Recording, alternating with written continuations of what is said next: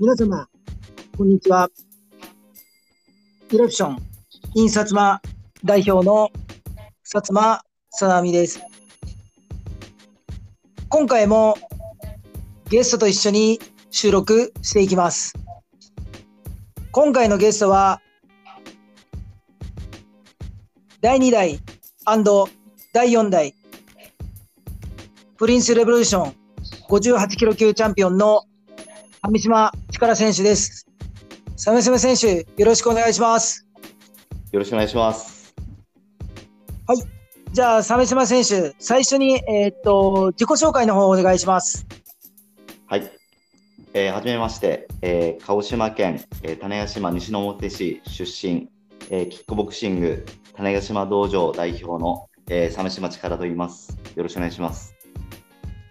鮫島選手、ありがとうございます。はいえーっと、鮫島選手、えーっと、最初の質問なんですけど、はい。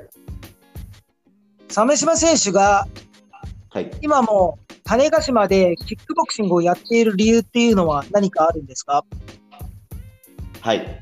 えーもちろん、えー地元が、えー種子島出身であり、えー種子島に道場を開いて、えー種子島の、えー種子島から、えー選手をという思いがありまして、種子島でキックボクシングをしています。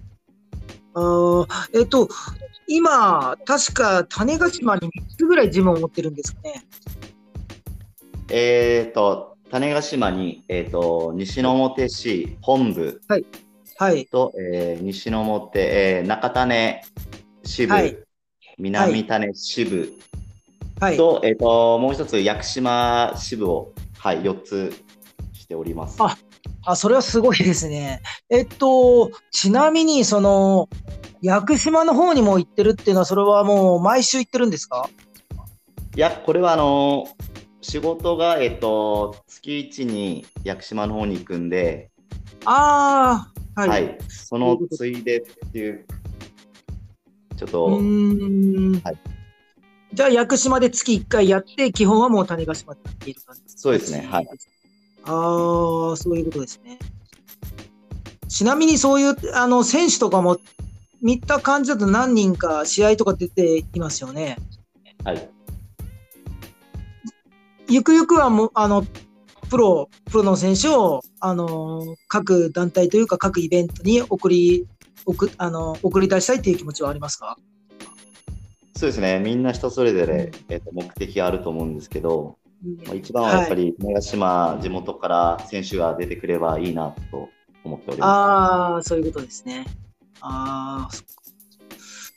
えっと、その、鮫島選手なんですけど、えっと、3年前ですか、2年前になるんですかね、えっと、プリンスレボリューション大分の団体ですね、58キロ級チャンピオンになりました。す。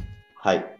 この時っていうのは、自分の中でどういう心境になったとか、あと周りの反響とかっていうのはありましたか？そうですね。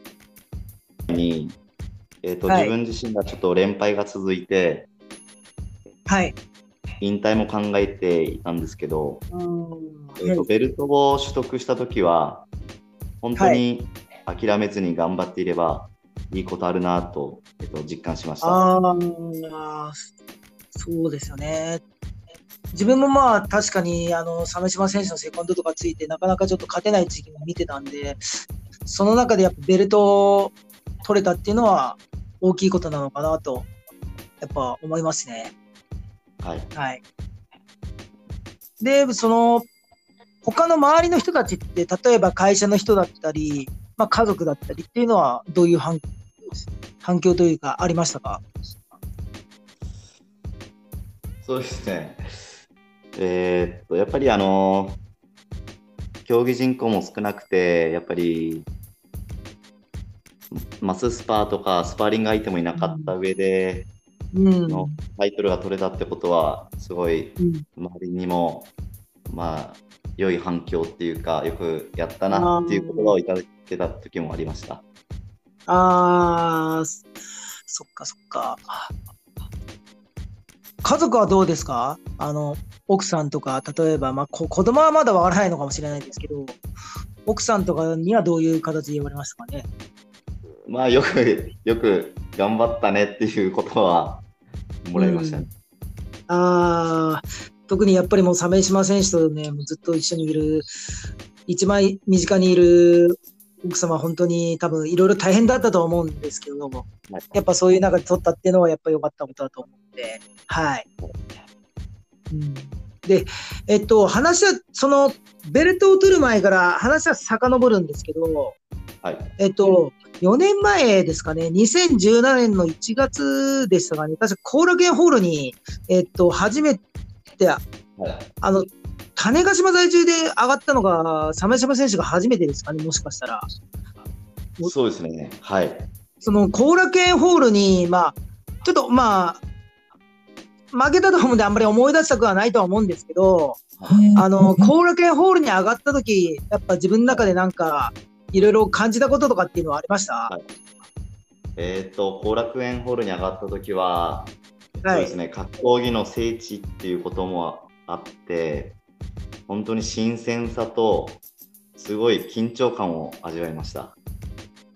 あー、やっぱなかなかこあの後楽園ホールって、やっぱその、鹿児島の選手もそうなんですけど、やっぱ多分地方の選手にとっては、もう本当に憧れの場所というか、そういう感じですもんね、おそらく。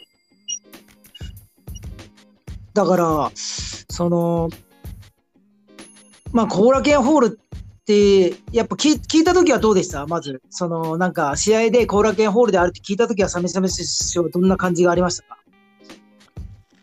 そうですね。本当に、ちょっと、マジかよって感じの。あびっくりしましたね。うん。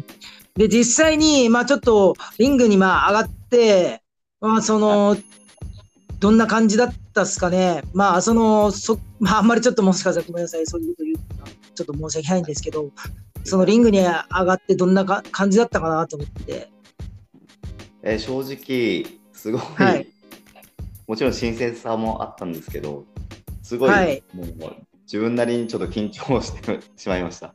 うん、あー、やっぱりそうっすもんね。特に、まあ、本当ね、種子島から、本当後楽園ホールリングに上がるのって、本当に、やっぱり鮫島選手がやっぱそれだけの実績を作ってきたっていうのもあったんで、やっぱ上がれたと思うんで、まあ、またね、あがあの、上がる機会があれば、ぜひ上がってほしいとは思っております。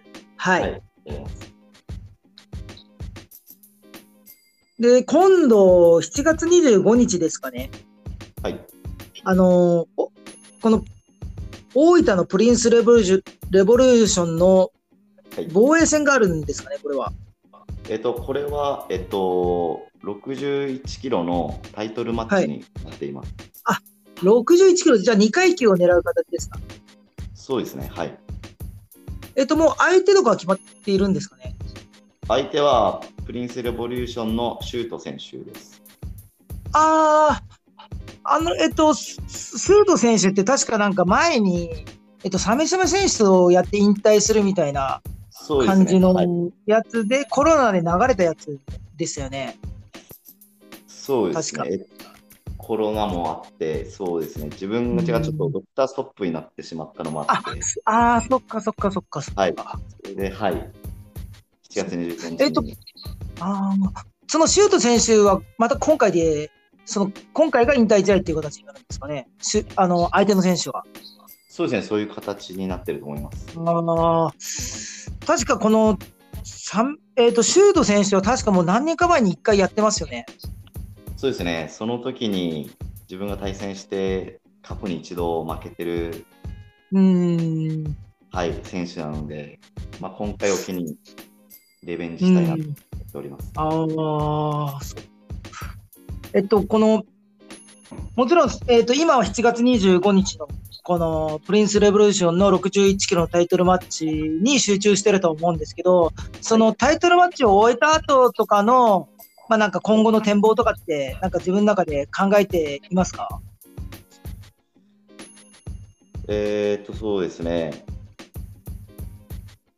まあ、もちろんあの自分もですけど、やっぱりあの練習生徒の方にも、はいまあ、いろいろちょっと挑戦してもらいたいなっていう。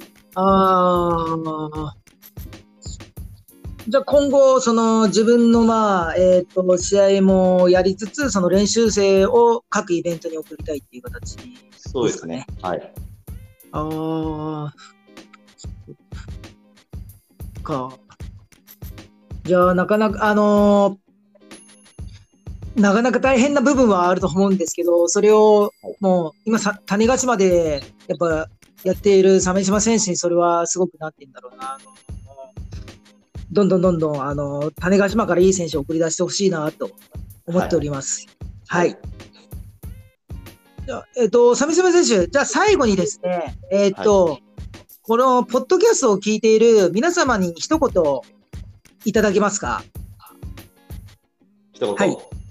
はい、そうですね。はい。はい。えっ、ー、と。じゃあちょっと、お願いします。はい。自分も、えっ、ー、と、もともと、えっ、ー、と、離島で、えー、いろいろみんなにお世話になっていて、で、えっ、と、離島のハンデを乗り越えても、まあ、タイトルが取れるぞっていう、ごめんなさい。あ、全然大丈夫ですよ。ちょっと消せます、はい、とりあえずあの離島の班でも乗り越えられるんで、皆さんもいろいろ大変だと思うんですけど、えっと、はい、頑張っていただけたらなと思っております。サメ選手、ありがとうございます。はい、ありがとうございました。